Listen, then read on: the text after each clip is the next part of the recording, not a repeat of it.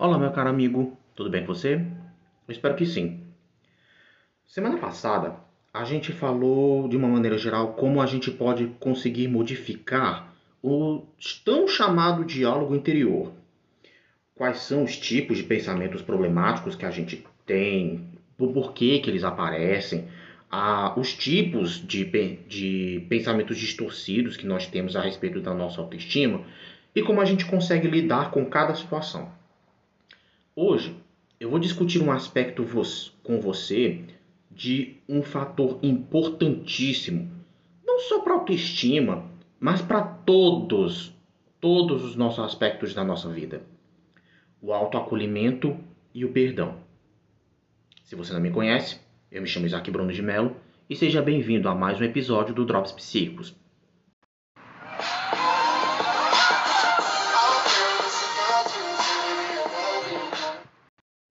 Embora mudar o seu diálogo interior negativo seja crucial para aumentar a sua autoestima, isso é só o começo do processo para melhorar a imagem que nós temos de si. Mais importante é trabalhar na mudança das crenças essenciais que você tem a respeito de si, aquelas crenças que estão tão profundamente arraigadas que chega a ser difícil para você reconhecer que são distorcidas. Mudar as suas crenças essenciais requer uma mudança de atitude na sua relação consigo você não pode mais continuar a se tratar com menos respeito do que trataria um estranho. Você vai ter de olhar honestamente para quem você realmente é, em vez daquilo que os outros gostariam que você fosse ou querem que você seja. Olhar honestamente para dentro de si pode ser desconfortável, especialmente se você carrega emoções que preferiria não sentir. Você é capaz de descobrir que não tem os sentimentos que esperava, o que também pode ser desconfortável. Mas a chave para tratar a si mesmo com respeito é compreender quem você realmente é e sentir algum tipo de compaixão, afeição e, finalmente, amor incondicional por si mesmo. Isso significa descobrir o que você realmente sente e o que você honestamente pensa a respeito das coisas, em vez de tentar sentir e pensar a respeito das coisas da maneira que os outros esperam que você o faça. Significa também descobrir do que você gosta e do que você não gosta, sem ser julgado. Esse processo pode ser longo. Aprender a superar anos de treinamento para suprimir e reprimir os seus verdadeiros sentimentos a respeito de sua sexualidade e os seus desejos mais amplos vai necessitar de tempo e paciência. Talvez você nunca consiga apagar todos os traços das crenças essenciais que aprendeu quando criança. O melhor que você vai ser capaz de fazer vai ser desperdiçar menos tempo suprimindo os seus sentimentos e julgando severamente os seus pensamentos e sentimentos e se colocar de uma forma mais hum, compassiva por si mesmo, se dedicar a ter maior compaixão por si mesmo, como você faria com a maioria dos seres humanos. Esse é um objetivo de vida de excelente valor. Se você passar mais tempo sendo gentil consigo mesmo, provavelmente se sentirá menos irado, e será menos crítico em relação aos outros. Um benefício para o mundo como um todo. Entre os pontos-chave do autoacolhimento estão aprender a revisar as antigas crenças essenciais, aprender a ouvir e a validar as suas sensações, reconstruir uma imagem mais equilibrada de si mesmo, incluindo os aspectos positivos e negativos em vez de apenas os negativos, proteger-se do mal ou do abuso construindo limites saudáveis e pedir o que você quer e precisa de maneira apropriada. Como mencionei no episódio 2, construir a sua autoestima é algo mais profundo do que apenas mudar hábitos de raciocínio disfuncionais ou distorcidos. Sobre os pensamentos automáticos que você aprendeu a reconhecer, avaliar e mudar, estão as crenças condicionais, ou as regras segundo as quais você vive. E subliminarmente a elas encontram-se nos níveis mais profundos as crenças essenciais, aquelas que parecem mais absolutas e talvez até imutáveis. Para alcançar esses sentimentos mais profundos a respeito do seu próprio valor, você pode aplicar as técnicas semelhantes às mencionadas no episódio anterior. Mas, porém, todavia, contudo, entretanto, não substituem um processo psicoterapêutico. Se você quiser conhecer melhor as regras das técnicas apresentadas até aqui, ou um trabalho ainda mais aprofundado no que se refere à construção da sua autoestima, eu sugiro você procurar um psicoterapeuta especializado em TCC como eu. Com um pouco de prática, você vai começar a ouvir os temas comuns presentes sobre os pensamentos automáticos específicos de cada situação. Um exemplo: uma crença essencial comum a muitas, a muitas pessoas homossexuais com baixa autoestima é a de que os gays, por exemplo, são moralmente inferiores aos héteros. Sim, tem gente que pensa dessa maneira. Essa crença é reforçada de várias maneiras por religiões, a cultura no geral e algumas famílias, como explorei nos primeiros episódios. Você não terá crenças específicas somente a respeito de ser gay ou a respeito do comportamento sexual de uma maneira geral, mas terá também crenças essenciais a respeito do seu valor como ser humano, além das crenças negativas da sociedade a respeito da homossexualidade. Algumas dessas crenças essenciais podem fazer com que você se sinta uma pessoa má, que não merece amor ou que vai ser sempre rejeitada. Note que eu disse que essas crenças podem fazer você se sentir mal ou como se não merecesse ser amado. Intelectualmente, você pode ser capaz de descartar essa crença como irracional, mas os sentimentos vão ser mais difíceis de serem ignorados. Talvez seja útil reconhecer e articular primeiro as suas crenças essenciais e condicionais, mais profundas, para então revisá-las e transformá-las em crenças mais objetivas e realistas. Os outros exemplos a seguir podem te ajudar a se preparar cognitivamente para lidar com os pensamentos e sentimentos, quando você reconhecer uma crença essencial direcionando os seus pensamentos e comportamentos. Tente escrever algumas das suas próprias crenças essenciais ou no seu diário, num pedaço de papel, e depois anote é, outras revisadas e mais saudáveis. A mesma estratégia é útil também para mudar as crenças condicionais ou as regras segundo as quais você vive, que podem ser extremas, irracionais ou mal adaptadas. Tente ligar, listar algumas das regras segundo as quais você vive no seu diário ou num pedaço de papel e reescreva-as para torná-las menos extremas. Um, um, um exemplo que eu posso falar para você pegue uma folha e divida ela em duas colunas.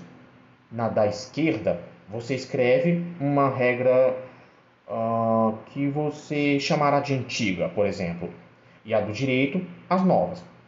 Para cada regra antiga que você escreve, escreva uma nova, mais razoável. Deixa eu dar um pequeno exemplo. Ant regra antiga: sou inferior aos outros porque eu sou gay. Regra nova: Gays são seres humanos e, portanto, eu sou igual a qualquer outra pessoa. Regra antiga. Tenho sempre de ser perfeito no que eu faço para ser aceito. Regra nova. Ninguém é perfeito. Antiga. Eu sou mal porque eu sou gay. Nova. A identidade sexual não é uma questão moral. As relações sexuais mutuamente consensuais e emocionais entre adultos é meu direito e minha escolha.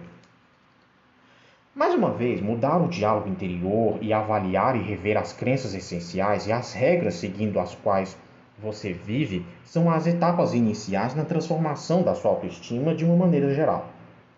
Descobri, contudo, que mesmo quando os meus pacientes seguem os exercícios de maneira precisa e experimentam uma significativa redução da ansiedade, da insegurança ira, desespero, isso não significa necessariamente que eles passaram a sentir mais felicidade, mais paz, alegria, satisfação nas suas vidas. Não, isso não aconteceu. Eles combateram os pensamentos disfuncionais, mas também desenvolveram uma conexão emocional consigo mesmo e trabalharam em busca de uma relação mais acolhedora, sem ser excessivamente positiva, porque não existe. Em termos ideais, você teria sido criado para acreditar que tem valor desde o momento que nasceu, simplesmente pelo fato de você existir. Este, contudo, pode não ter sido o caso. Seus pais podem não ter lhe ensinado que no momento que você veio ao mundo, você o modificou de uma maneira irreversível. Sua presença modificou todas as decisões e escolhas que os seus pais e outras pessoas que cuidavam de você fizeram. É importante que você se lembre disso. Grandes sistemas espirituais e religiosos desenvolveram-se a partir de uma necessidade que nós temos de compreender o nosso lugar no universo, o nosso significado e o nosso propósito na Terra. O próximo episódio vai se destinar a te ajudar a acessar essas fontes internas e externas que te auxiliem a encontrar as suas próprias respostas a essas perguntas. A busca e as respostas de cada um são únicos. Compreender o que você tem lugar nesse mundo e que a sua própria existência é uma prova de valor e de um propósito maior é a chave para desenvolver uma relação mais acolhedora consigo. Para dar continuidade a esse episódio, eu gostaria de fazer uma dinâmica com você. Feche os olhos e imagine que você está em uma espécie de quartel. Nesse espaço, tem bem no centro um poste com um alto-falante lá no alto.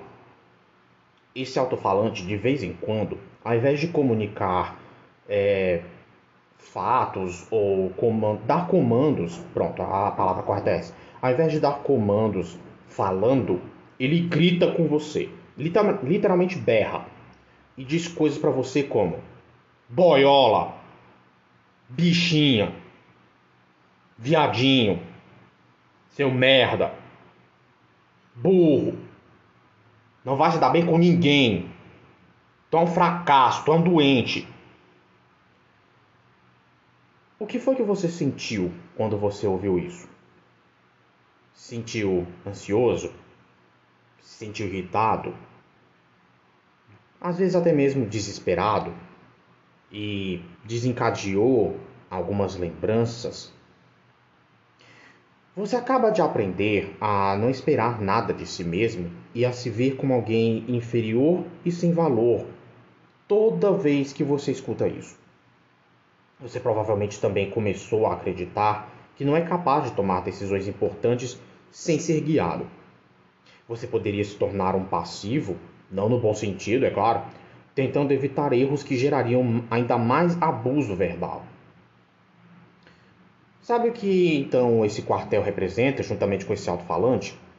O seu, a qualidade do seu diálogo interior e as respostas emocionais que ele desencadeia. O conteúdo do seu diálogo é algo que você diria para uma outra pessoa? Na maioria dos casos em que o diálogo interior é predominantemente negativo, as pessoas quase nunca diriam a uma outra pessoa aquilo que diriam a si mesmas. A maioria das pessoas hesita bastante em dizer essas mesmas palavras a um estranho ou até mesmo alguém que conhece, devido a um senso de respeito e de adequação. Então, por que nós, que convivemos conosco, não temos esse respeito, não temos essa adequação e constantemente nos reprimimos, nos castigamos, nos insultamos, nos desrespeitamos? É claro que eu também não estou dizendo que a tarefa é passar de uma atitude negativa para uma encorajadora. É preciso que, determinada altura, você se faça a seguinte pergunta: Eu mereço compaixão? Eu realmente eu sou isso que eu sempre me pergunto, me digo? Eu sou mesmo fracassado? Eu sou mesmo alguém que não vai ser amado por ninguém? Não importa quem você seja, a cor da sua pele, o dinheiro que você tem, a religião que você siga, o seu comportamento passado, o gênero da pessoa que você ama, enfim, é somente por meio de um processo de autocompaixão que as pessoas podem criar confiança o suficiente para fazer mudanças, principalmente em si mesmas. Eu vou contar aqui para vocês uma história pessoal é, no meu tempo de universitário. Eu não estava fazendo processo psicoterapêutico e ainda passando por aquele processo de culpa, eu fui me confessar. E eu lembro bem que o padre, depois que ouviu de que eu me sentia culpado por ser gay, ele soltou a seguinte frase: Ame o pecador e odeie o pecado. Essa distinção um artifício que implica que, de alguma forma, a atividade sexual consensual entre adultos equivale a um crime. Uma variação dessa afirmação, feita mais recentemente por alguns extremistas políticos, abranda um pouco essa retórica, Ame o pecador, mas tenha em mente que os seus atos são uma doença ou um vício que precisa de tratamento. Por que, que eu contei essa história? Porque um dos maiores processos que eu tive que passar foi justamente eu não me ver mais como pecador, não me ver mais como alguém condenado ao inferno. Eu simplesmente eu amo outro homem. Eu me eu sinto atraído por outros homens. Então por causa disso eu vou ser condenado, eu vou ser amado, respeitado, às vezes até mesmo respeitado entre aspas, e só porque eu gosto de outro homem eu posso ser condenado ao inferno? Eu confesso a você, mudar essa visão de pensamento levou muito tempo. Até hoje, de vez em quando, eu sinto assim o amargor de lembrar tudo o que a minha fase da igreja, digamos assim, ela meio que despertava em mim. Agora, eu também não me não não me culpo o tempo todo. Primeiro porque eu não sou doente, eu não sou pecador, eu não sou nada disso e também porque eu não tinha noção de quem eu é, de quem eu sou hoje. Entende?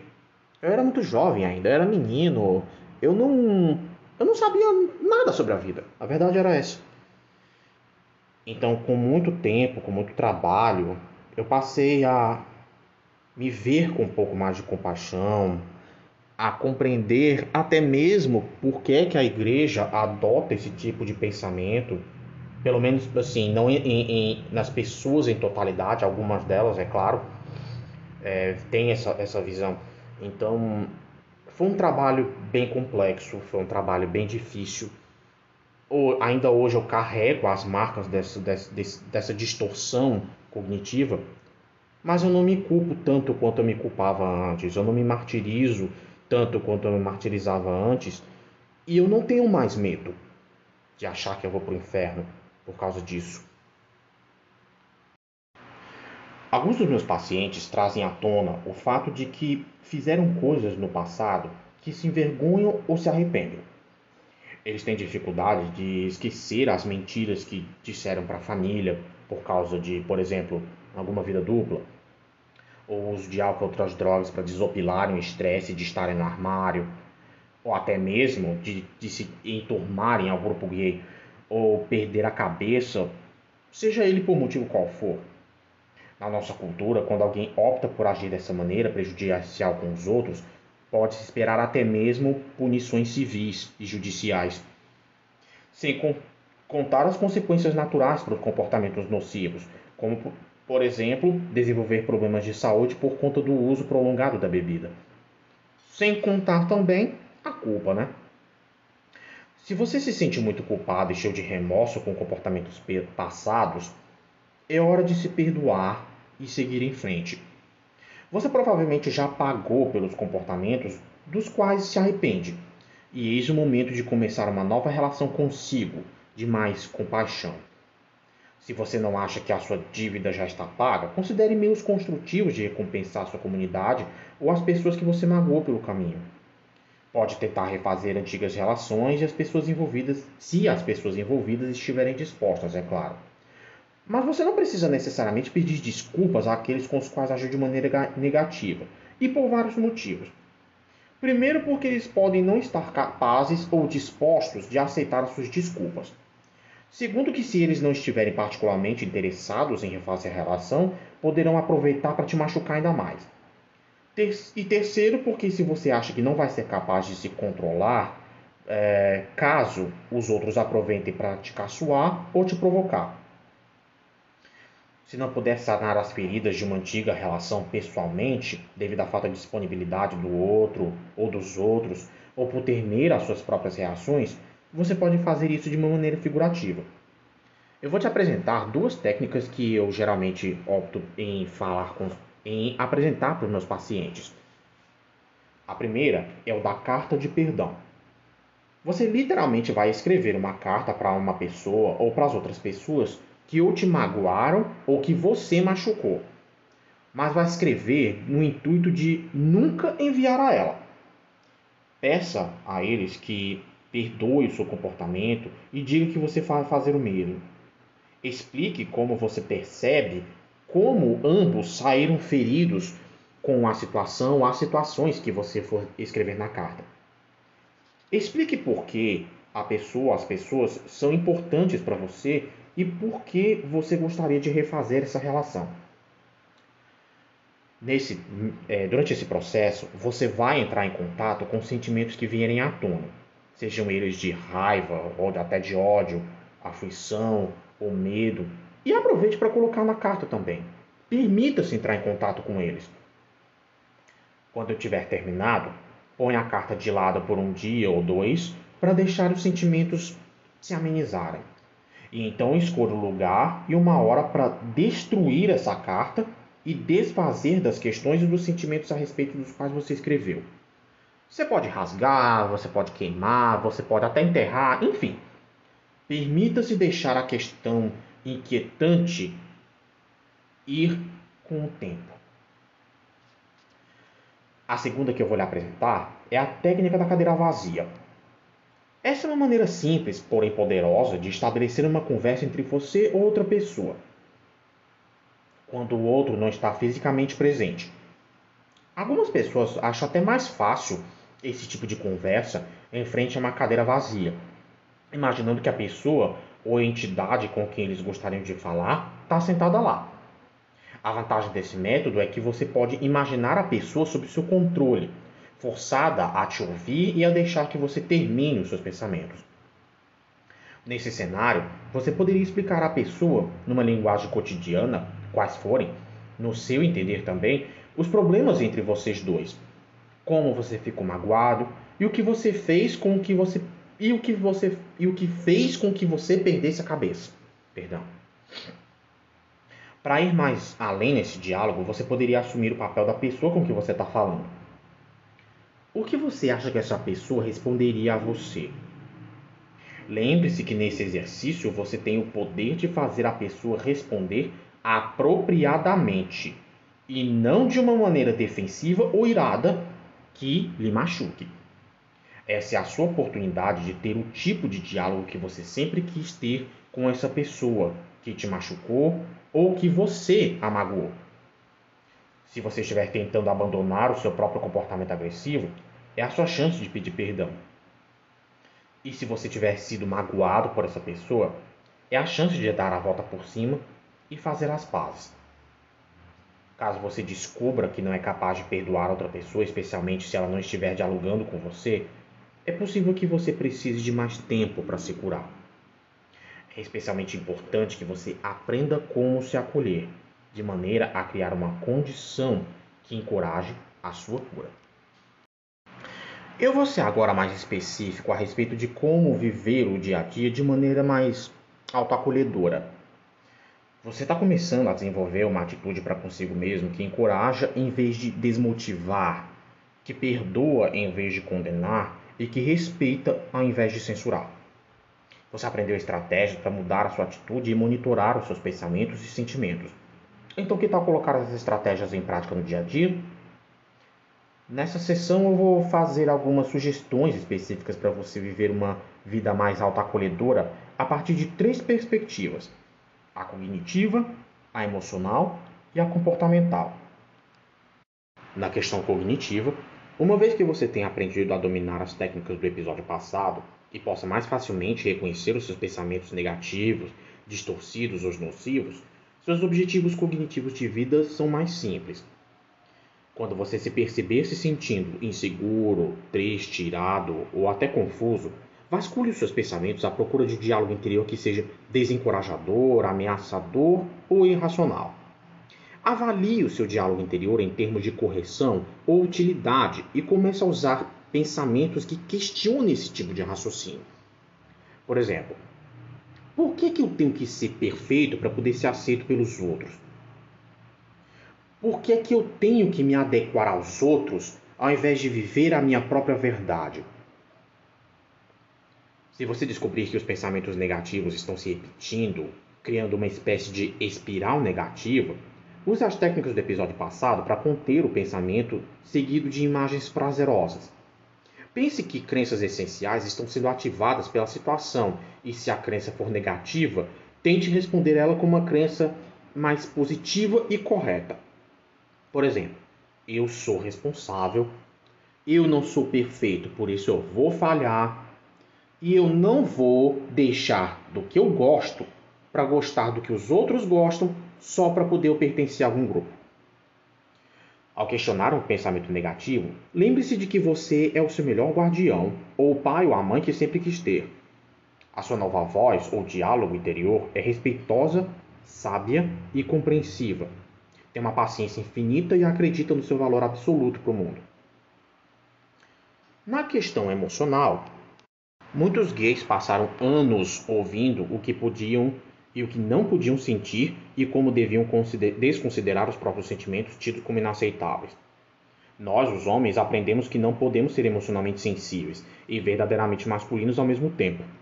Anos e anos desse tipo de mensagem tende a fazer com que um processo muito simples pareça complicado.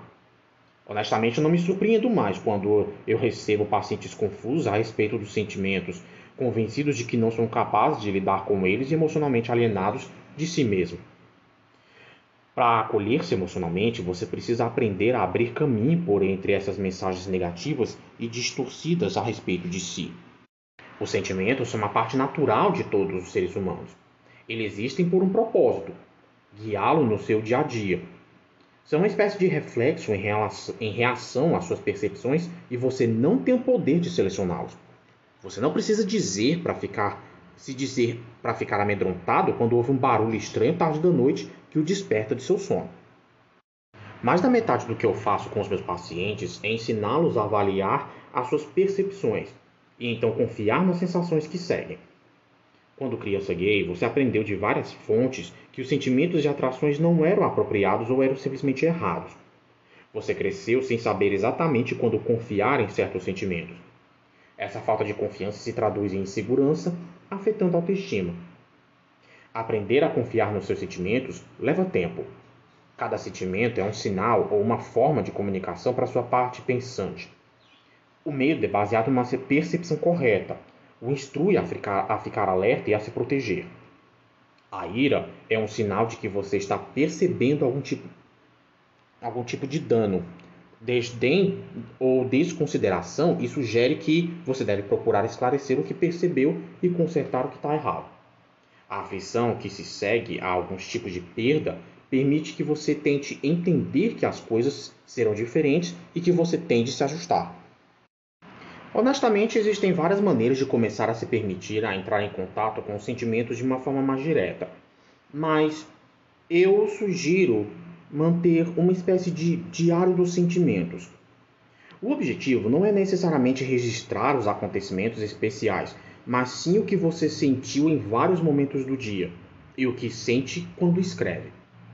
Permita-se romper as barreiras, siga o rastro dos seus sonhos e os sentimentos neles presentes e observe os sentimentos pouco comuns que pareciam despontar do nada. Tente não julgar nem a si e nem aos sentimentos, mas aceitá-los como são. Mais tarde, mais tarde, você poderá voltar a eles e avaliar os seus sentimentos é, ocorreram em relação a pensamentos distorcidos ou a uma interpretação equivocada da sua parte. Existem formas estruturadas de diário que podem lhe dar mais atenção, mas se você não tiver dificuldade em anotar os seus sentimentos, uma, caderne... uma cadernetinha já é o suficiente. Na questão comportamental, eu sugiro você se permitir. Permita-se sentir afeição por si mesmo quando você precisar. Mesmo que soe um, um, um tanto estranho para você, especialmente se no nível mais profundo você tem aquela visão de que não merece afeto. A técnica da cadeira vazia, que eu falei há pouco tempo, pode ser bastante útil. Se você está tendo dificuldade de se acolher ou sentir compaixão por si mesmo, mas sabe que precisa disso, imagine que tem uma criança de 6 ou 7 anos sentada naquela cadeira vazia, sentindo-se como você está no momento, sozinho, assustado, confuso. Quais são seus impulsos naturais? Você ficaria sentado e deixaria a criança chorar? Você lhe diria para calar a boca? Você certamente será capaz de encontrar alguma compaixão pela criança e tentará dizer-lhe algo confortante, como: Tá tudo bem, não precisa ter medo. Ou eu te protejo. Algumas pessoas treinam algum tipo de visualização na qual se imaginam pegando a criança no colo, abraçando-a ou confortando-a. No início, talvez seja preciso imaginar a criança como um vizinho ou até um estranho, mas à medida que for sendo capaz de sentir cada vez mais compaixão por si mesmo, você pode imaginar a criança como a sua parte que precisava ser abraçada e amada incondicionalmente enquanto você crescia. À medida que for cuidando de si, é importante que você passe a conhecer e a valorizar as suas qualidades, as potencialidades e os seus esforços. Faça uma lista das coisas que você acha que são as suas melhores qualidades. Adicione a essa lista qualquer característica positiva pela qual você tenha sido reconhecido, quer seja por membros de sua família, amigos, chefes ou professores. A lista pode incluir desde inteligência, características pessoais, habilidades, talentos especiais, enfim, Permita-se desfrutar de qualquer tipo de elogio que tenha recebido, recentemente ou no passado, e questione qualquer pensamento negativo ou diálogo interior que não lhe permitir sentir feedback positivo. Então, meu amigo, o que você achou do episódio de hoje? Hoje pro profundo, hein? Eu confesso que quando eu estava montando o roteiro desse, desse episódio, mesmo tropeçando em algumas coisas que eu escrevi, entrar em contato com o processo de autocompaixão é uma das coisas mais profundas que a gente tem de fazer para poder a gente conseguir reestruturar a nossa autoestima. Eu digo por tanto por experiência própria como paciente, como também por terapeuta. Porque é mais do que necessário que a gente passe a se perdoar em algumas coisas, mesmo que essas coisas não sejam exatamente uh, originalmente nossas, sabe? E é por isso que esse episódio eu considero um dos mais especiais, porque devido ao que aconteceu comigo, todo esse processo de trabalho, de auto-perdão, de modificar o meu pensamento, de mudar a forma como eu via a mim mesmo, foi muito especial para gravar. E eu espero que ele também tenha sido especial para você. Não, lembre-se de que as técnicas que eu apresentei no episódio de hoje, elas não substituem uma psicoterapia. Se quiser saber maiores informações, entre em contato comigo no Instagram, que está escrito aqui no, na descrição do episódio. E fique bem, espero que você se divirta até, mesmo podendo entrar em algumas áreas que você não gostaria com as técnicas que tivemos hoje.